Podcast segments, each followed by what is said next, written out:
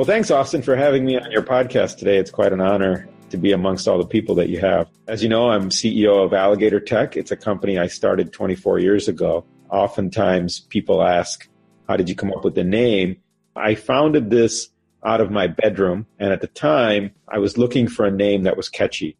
And there were a lot of names out there with Compu this or Micro this, so Microsoft, micro MicroH, CompuSoft, CompUSA. I was looking for something that would stand us apart. And so we chose Alligator. And our name of the company at the time was Alligator Computer Systems. We focused on putting byte into your productivity. So byte spelled B-Y-T-E. So clever. I got it. That's, uh, that's how we came to be. And we are based here in Chicago, not in Florida, like some may assume. Yeah. Can you just tell us a little bit about your background and who you are? Yeah, yeah. So born in Ohio in Cincinnati, but I've grown up in and around Chicago since I was five. Went to University of Chicago and then was out east for a while in New York at Stony Brook and then came back, worked in banking for a short while and then started Alligator Tech. My dad had worked in corporate America his whole life.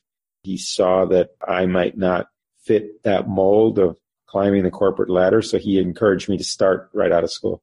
So what did he see in you that he didn't think that you would be able to climb the corporate ladder? I think he saw two things. One, he had hit a ceiling himself and he thought that there was a good chance that I might hit it. And I think he also knew that he had more patience than I did. I was always a little impetuous, a little bit more restless. I think he thought I would get frustrated sooner. So he knew that if I, once I got saddled with, you know, a mortgage and kids and and life that I may not be able to break free. So he encouraged me to start before all that happened.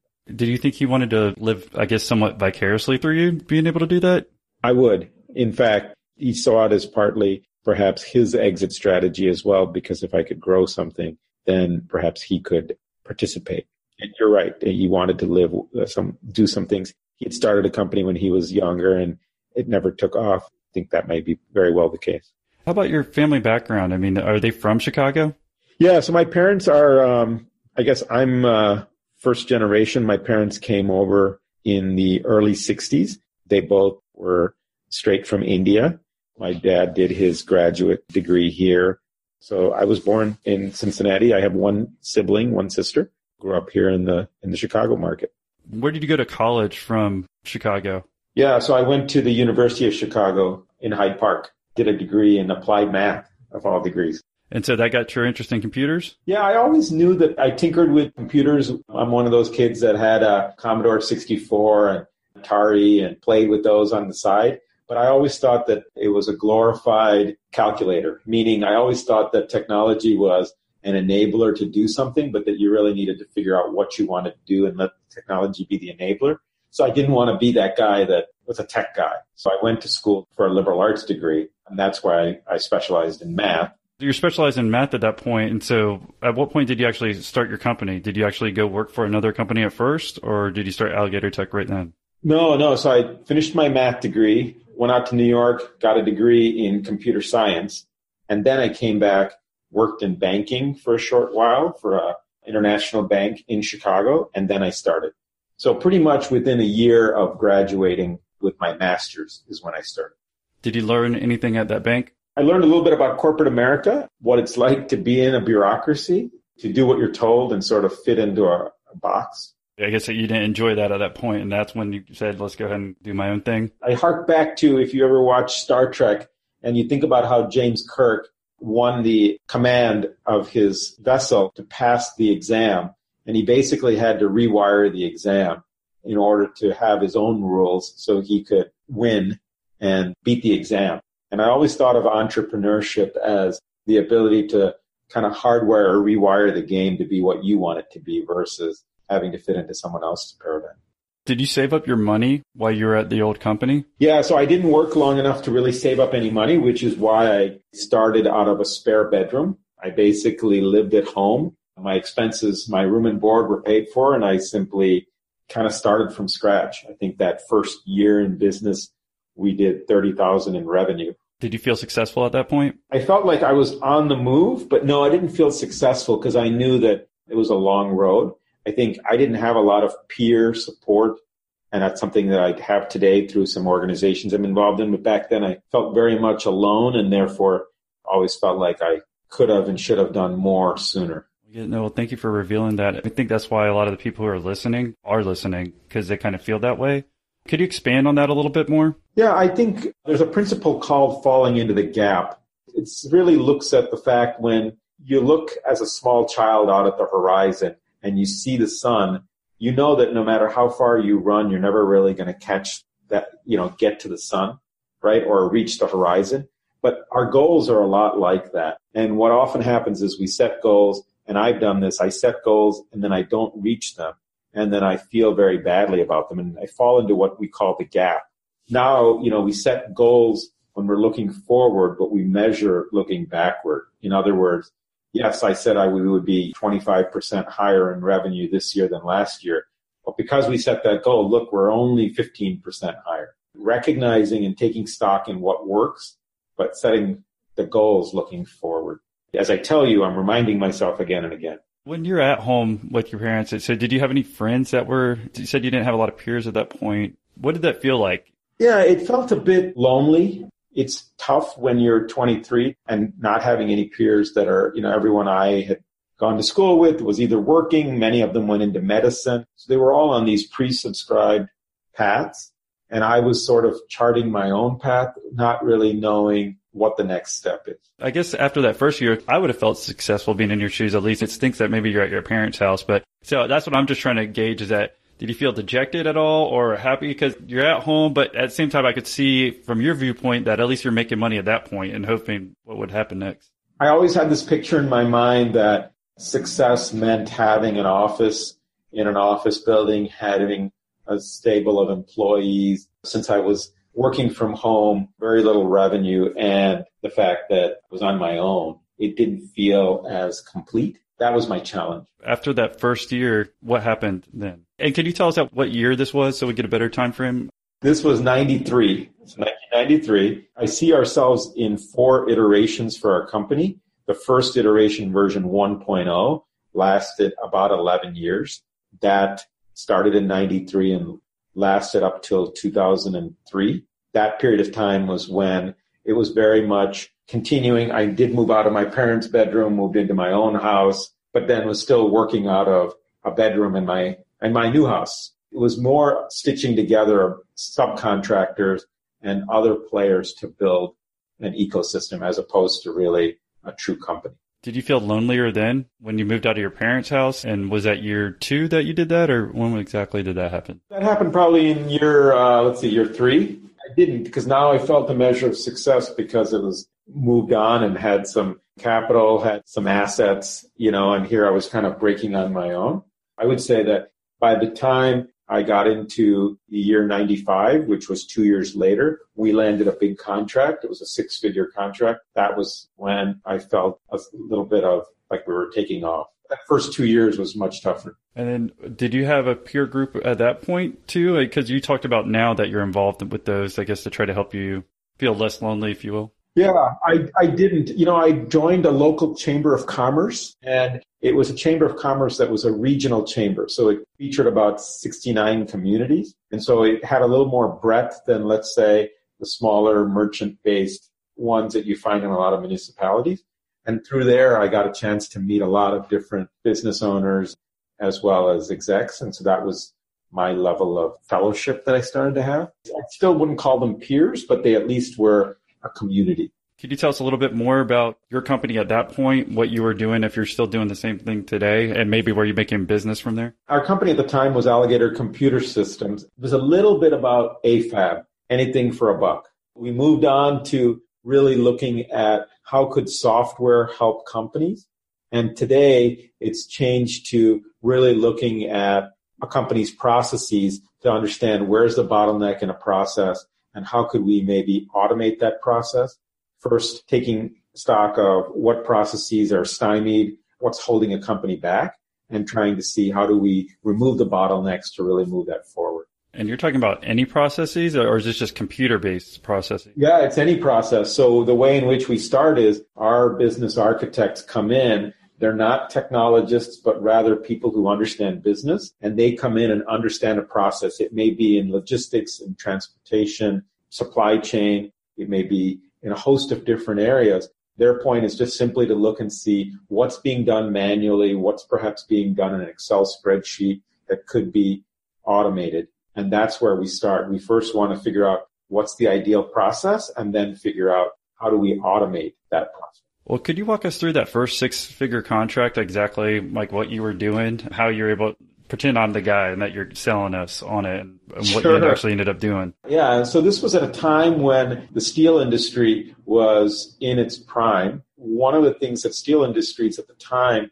were challenged with was how they handled payment. How do they pay their people? People were paid not only an hourly wage, but they were paid incentives. Incentives ranged from piecemeal work about how many different objects were run through. So there was piecework, there was also gain sharing, like looking at the collective and how the company did. And so what had happened is the steel company starting in the 1930s had put together a number of incentive plans and it was just heroic to be able to do payroll every two weeks. And so we basically deconstructed every one of those processes to say, how can we automate this so you're not having to go through some, yes, John, every time you open the garage door, we're going to pay you another nickel. Was that the first like big type of company you were working with? Was there just different types of industries that you were jumping around in when you were trying to help them? Yeah, so it was exactly that. It was a lot of different industries. We were more horizontal than we were vertical. It was really focused around where could we find opportunities to help a company scale. If we want to go ahead and close down kind of the first 11 years that you, what you call stage one, looking back, what do you think you learned during those point before you moved to stage two? In that period, I learned the power of being tenacious, being really going for a goal and just being relentless in how you pursue that, right? Just staying, playing the long game to say, we're going to figure out a way, being patient. How were you relentless? Yeah. So every year was a challenge, right? Because it was a matter of finding revenue, executing on that revenue. There was always in the back of my mind whether or not this was going to pay off. I enjoyed the lifestyle business that I had. That's exactly what it was, was a lifestyle. And for people who might not know what a lifestyle business is, could you tell us? Yeah. And so in my definition, a lifestyle business is one that provides a nice income, offers the flexibility to be able to call your own shots, but doesn't necessarily scale because if you were to scale, it would might mean you have to make some sacrifices along the way. I guess you were talking about six figures. So uh, when we're talking about 33 years old is when you kind of jump to stage two. You're making six figures, you say at that point? Are we talking low, high? Can we give a ballpark? Yeah, that's fair. Yeah, that's where I was. I was in kind of in the low six figures by then. And then we're talking about the transition. What was the transition to stage two and what, what does that incorporate? Yeah, so at stage two, it was the awareness that look, in order to really be able to grow, we're going to need to take on employees and we're going to need those employees in order to help us be able to do more and achieve more. We went ahead and purchased an office building, took on staff, and quickly got to a point where we were about 25 people. Were you scared of doing that? We were. I would say that taking on employees was always the unknown for me. I recognized the need, but I didn't necessarily, I had no background. So I had come straight out of education and jumped into business. I didn't really have experience around management or leadership. I guess at that point before, when you said 25 people, was it just contractors? So that was kind of the difference. Now you're finally hiring full staff people to be full time? Right, exactly. Yep. Obviously, there's mentorship, performance evaluations, incenting people to be with you, wanting to show up for your company versus another company each day. And was that difficult for you to get your arms around being, it sounds like you're an efficiency guy, right? Because that, that's your whole company. Yeah. So obviously I'm an analytical guy coming from my math background. This idea of growing, engaging people. I mean, I enjoy people, but it wasn't something I was familiar with. If we don't mind, let's talk about that a little bit more because I think I might come from a similar kind of concept or background where you're thinking, okay, if you're just paying someone per hour, no matter what, you think that they're going to go ahead and try as hard as they can, or that you don't think about company culture and all that other type of things. And I think there's like a point where that kind of clicks on there. You realize you have to worry more about that as well versus just trying to be as efficient all the time. That's precisely right. I spent that five years growing the organization, but not really understanding anything about the word culture or the value of culture. For me, it was very much a transactional relationship. I pay you, you come to the office, you perform. I then pay you again the next week and you repeat it all over again. The whole idea of the value in human capital was foreign to me. And what do you mean by human capital? So the idea that people are our biggest asset, that without them, we could not grow to where we want to get to. The idea that treating people as enablers to be a part of a family and a culture where they want to thrive and grow. And that obviously if being paid a fair wage is important, but that's not the main and only driver to getting where they want to get there in their life. So was there like an exact moment that you can think of that when you made that realization? Because I don't want you to feel like you're alone kind of thinking that. I actually think the exact same way. When I had that moment, I was like, I'm just trying to be as efficient as I can. I'm paying these people to do this work a good wage or whatever is good enough. Then, like I said, there's a point in time that you realize, okay, it's not all about that. It's not that I don't like people or that you don't like people. It's just when you're just trying thinking business wise, you're thinking numbers and keep doing that. And the whole thing about management or doing values is a foreign concept. Yeah, that's so true. I would say the catalyst was that we joined a peer organization called Entrepreneurs Organization, known as EO. And so EO has about 10,000 members worldwide. And I came to know about EO about at that juncture. So first 11 years, network of subcontractors version 1.0. The next five was around having employees, but not necessarily valuing them as much as they could.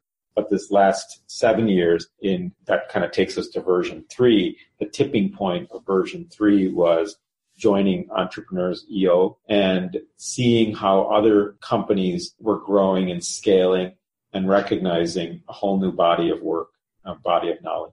That's when you actually started implementing the actual company values, if you will, versus yeah. So the version two was just the actual hiring and then that was your kind of, okay, I'm doing full time, but after five years of that, basically that's when you had the realization you needed to start worrying about actually company culture. Yeah. I think it started with the understanding that when we start to stratify employees and you classify people as A players, B players, and C players, that you're going to have different levels of expectations from those. It was with that that we then moved to core values and culture and vision.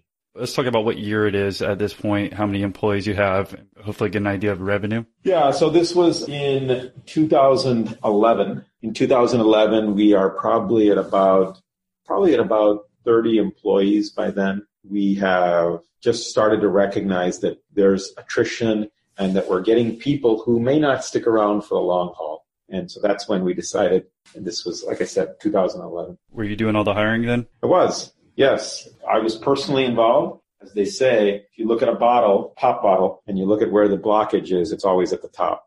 That was no different for our company. What did you learn from that hiring when I guess you said people started kind of leaving at that point? Yeah, I recognized, you know, it was really around encouraging people, but also setting expectations for people. So the idea behind a C player, as I've defined it, is someone that will show up at the time you've asked them to and they'll depart but they're always going to do the bare minimum to keep the job. A B player will step up and do a little bit more, but they're only going to do what's asked. They're not going to go above and beyond. And an A player is the kind of individual where if you approach them on Friday afternoon about something that's due on Monday, they're either going to tell you, I already finished it. I already thought about it. It's already packaged. Or they're going to be like, oh my gosh, I got to get this done. I'm so sorry I didn't think of it sooner. I'll make it happen over the weekend. You'll have it Monday. And that level of passion that comes from an A player is somebody that wants to go to war with you because they feel like they believe in the mission of the company and they're just so jazzed to be a part of it. How do you find A players? We use a process called top rating. It's an interviewing process that is in a book written by uh, Brad Smart. It says that about 25% of the people you look at in the market are going to be C, about 50% are going to be B, and then there's about 25% that are A. And so to your point, we just called through a lot of people in order to get there. How long did it take you to make those transition? You're saying in 2011, this is still phase three, if you will. What was the percentage you said you would have of C players, B players, and A players at that point? We probably, at that point, we probably had about, probably right around the metric that was there. We probably had about 25% that were C. We had 50% that were B, and then we had 25% that were A. At that point, was it called top rating? You're saying, but top grading. Grading, great. Yeah. Okay, so could you just give us a quick synopsis of what that was and when you started? Yeah. What do you do? So the process really centers around having an individual that you're considering for hire really fill out a questionnaire that details every position they've held since high school and to the current day. And so if you're a senior individual, this could mean you've had eight or nine roles since graduating high school. And then as part of the top grading interview, you simply roll through each of those questions around what did you do in that role? How would you rate your manager and how did your manager rate you? So by the time you go through this chronological order and you get to the present day, you have a really good understanding of how the person rolled through each position. They may have had some roles where it wasn't a good fit, but they have self awareness to tell you that it wasn't a good fit. And they can also offer you their previous manager as a resource to call and have a conversation. So they have to put the info of the manager at that point too? They do. This whole premise is around the idea of what's called TORC. TORC is T-O-R-C and it stands for threat of reference check. And so the idea is rather than asking the potential candidate for names of references, you simply are asking them for the name of each manager they've had throughout their career history. And then based on their dialogue, you're going to go ahead and ask your candidate to go ahead and reach out to some of those managers and have a discussion and explain that, look, I'm interviewing for Alligator Tech. I think it'd be a great role. As a friend, would you mind having a conversation to see if maybe you could share my experience there so they can better coach and mentor? So do only A players actually end up filling out the whole thing? It's interesting, right? So many people come to the table, they'll do it, but not everyone is as transparent. Those people who are self Do you mean lying by transparent? Yes. okay, I just want to make that, sure. yeah, I've had people that are amazing fit, and I'm like, let's do this. Can you send me the name of John, Mike, and Henry and how I can get a hold of John, Mike, and Henry. And we'll have a call and we'll be ready to move. And then I'll get the email that says, you know, on further consideration, I'm not ready to consider this role. In one case, I had an individual come to me and say, I just wanted to call out that I exaggerated my salary. I thought I'd call it out now because you're about to have that reference. And so did you hire that person? Yeah, I, I admired the candor but no, unfortunately, it's a pretty big breach. I couldn't go back that far. it seems like the people who are leaving those other jobs, if they were A players, that why would they want to leave the other jobs? Yeah, it has a lot to do with where our focus is around really developing a mission and a vision and core values. Some of those things seem like very much like, yeah, I've heard those. But oftentimes those items get posted on a wall, but people aren't necessarily living and breathing that within the organization to your question, why would someone leave another company and come here? It would be because one, they espouse those, and two, once you start to create a garden of A players, people want to be in and around that environment because they recognize that you're, it's just like a garden. You're continually curating it. When you're finding a person that's not a good fit, doesn't mean they're a bad person, but they're not a good fit for the organization. And you're coaching them out. So you're continually weeding the garden. And people sometimes, if they're A players, they want to be in an environment where everyone's carrying their own weight and they're learning more from the people around. Them. Have you always been an A player? Personally, I would say that I've always had a really hard work ethic, but it isn't always about hard work. It's often about results. Personally, there are areas where I've excelled and there are other areas where I've had to grow. So take, for instance, business development. I think I've been a B player in some years in the past, around my business development skills. I just didn't aspire and put the work in that it required. Whereas today, I take it much more seriously. Was there a reason why? The reason why I took it more seriously? Uh, yeah, versus like like when you were saying you were a B player before. Yeah, I think I wanted to delegate some of the responsibility to someone else. It wasn't something that I necessarily got jazzed up about, so I figured I could get someone else to do it, and I was doing it in a half baked fashion when I recognized, look, this is my role and responsibility, then I stepped up to the plate. I think we all go through things like that. I mean, I can take example for this podcast. I probably had a B player who was first editing the first 20 or so episodes. And then after that, I just realized it wasn't good enough. And hey, I don't want to go back. I didn't listen to every editing, edited one, right? Cause I didn't want to. I didn't feel like, I'm like, I got someone else I'm delegating to, but at the end of the day, I'm like, this is going to be my final thing. And after I started listening to them, they weren't good enough to my standard. So Wow. I had to go back and literally do all first 20 episodes myself. And it's not fun, but those are the little things that I think you talking about, or maybe me necessarily talking about, is that you're like, okay, but I did learn a lot from it. I learned to try to hopefully stop using as many filler words and et cetera.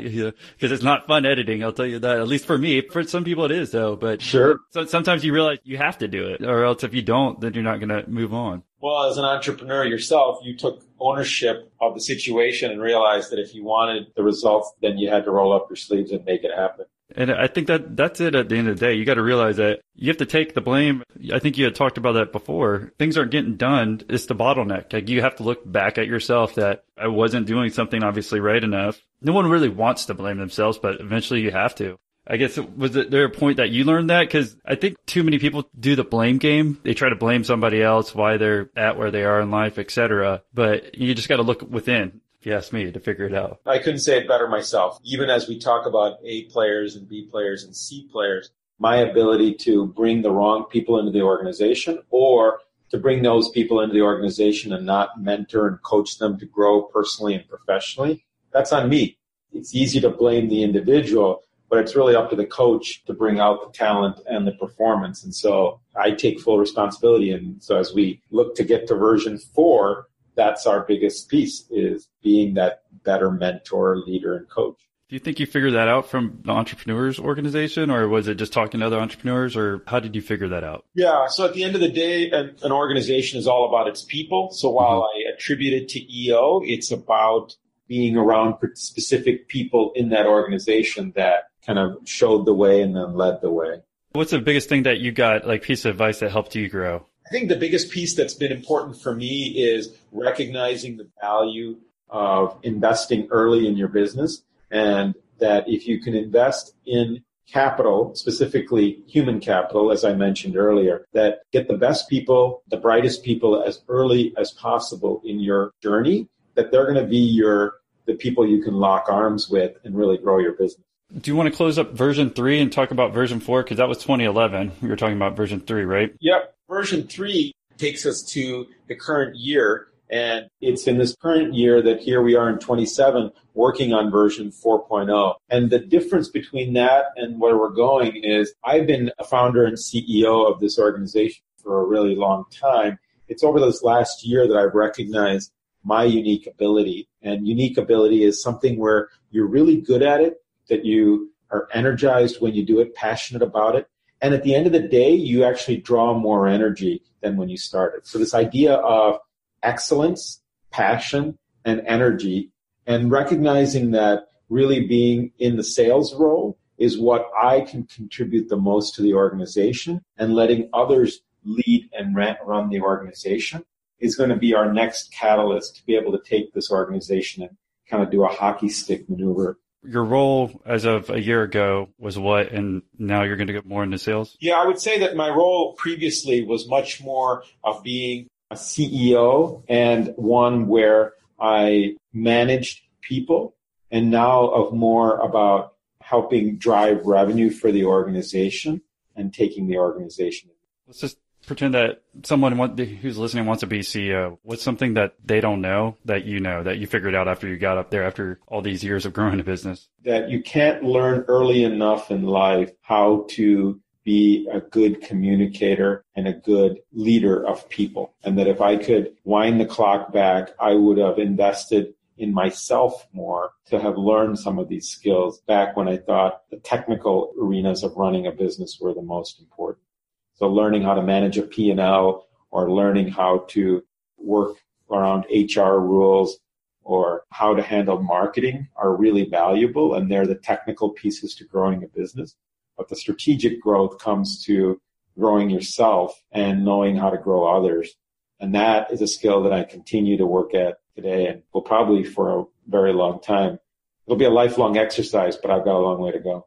So did anything negative happen during this whole journey? Yeah, I would say that it's very much a roller coaster of running your business. People think about companies and how they grow and they think that perhaps it's a linear progression that just starts from zero and skyrockets out there. And it's really much more about squiggly curve that yes, you have high highs, but you've got some lows in there as well. There's plateaus and there's even low points where you're down and you've got to come back and come up. We've had our share of those, right? So a fight.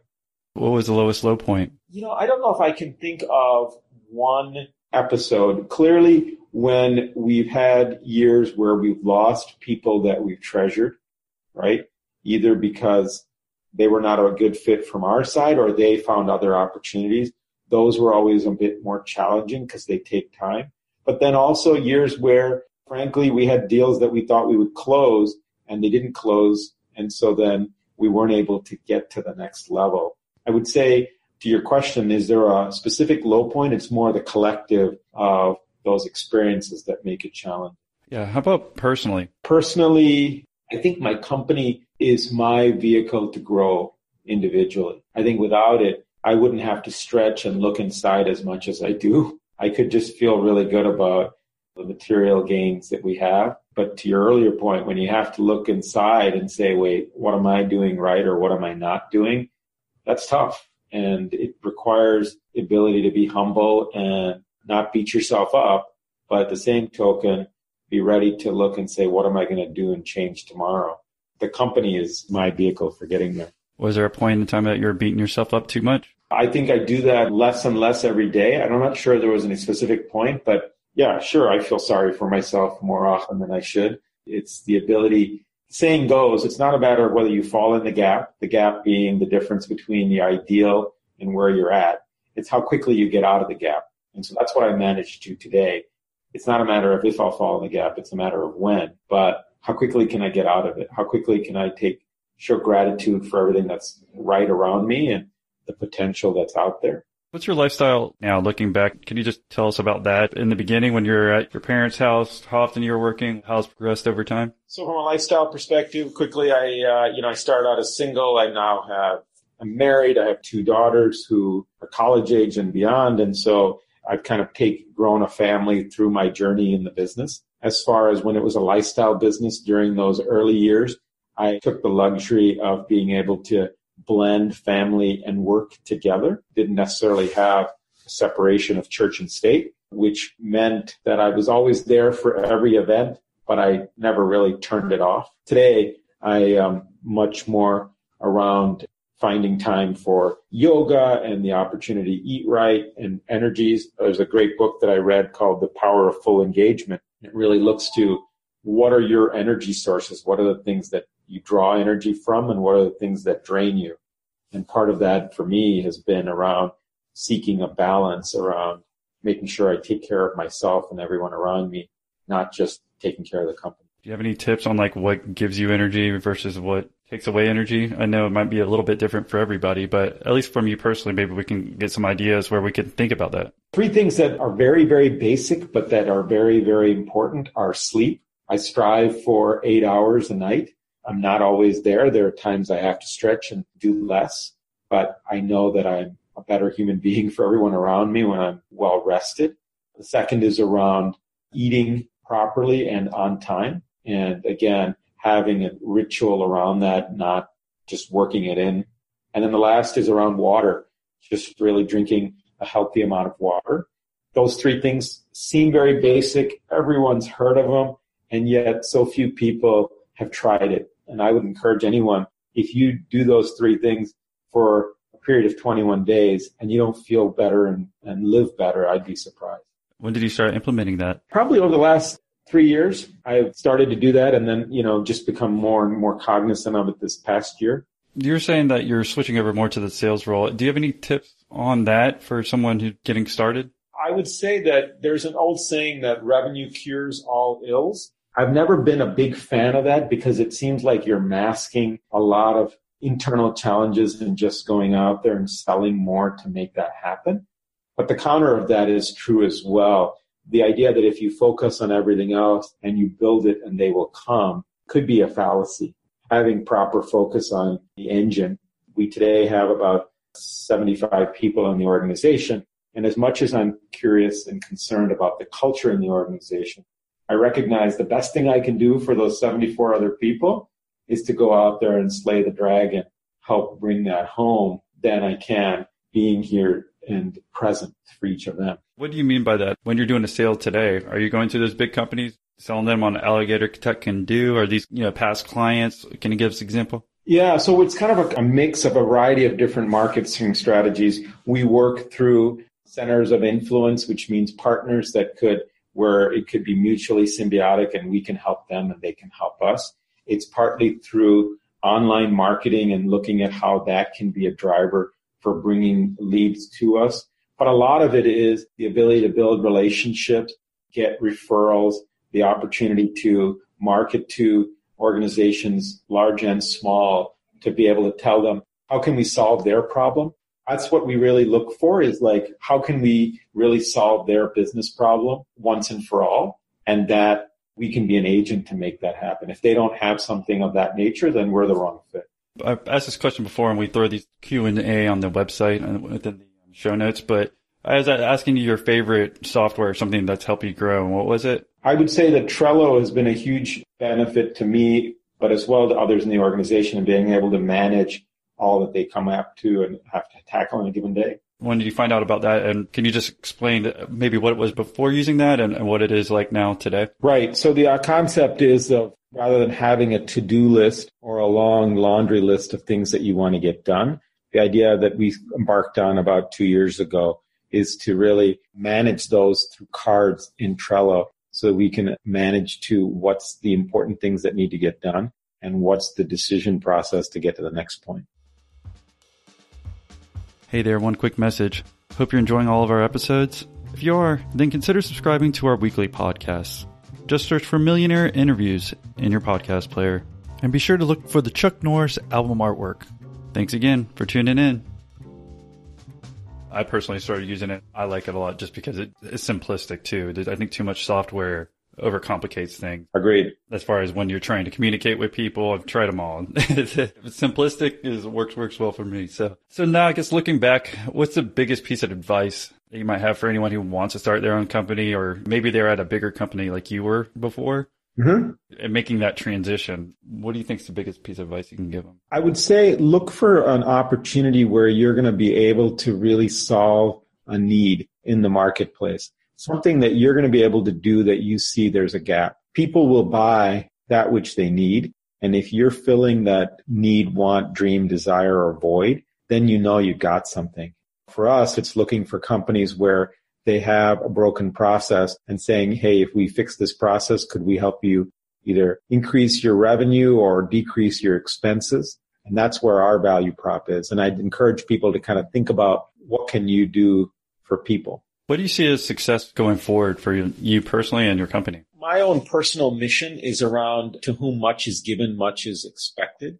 And so our company is really around software to fuel growth. And so we're looking to, to help companies scale. And so that's where I see an opportunity for our company and for me personally to help individuals grow personally and professionally so they can kind of be given that opportunity to scale. Is there a certain size that a company needs to be to approach you? Because let's just say someone's listening. Maybe they own a company or they're part of a company and they're like, hey, maybe we might be able to use y'all. Yeah, we help a variety of different organizations, but I would say our typical sweet spot is gets down to be about as low as 10 million and gets to be as large as probably around 500 million. The sweet spot for us centers in there right around starting at 50 million on up. And you're talking about revenue, not employees, right? That's right. Yes, exactly right. Thanks, Austin, for the clarification. All right. We appreciate you joining us. If someone wanted to say thank you for doing the interview, what's the best way for them to do that for you? You know, a best way would probably be to go ahead, send me a, a direct message on Twitter. My handle is at Sid Bala, S-I-D-B-A-L-A. Thank you, Sid, for joining us. Thank you, Austin. I appreciate the effort and appreciate the invite.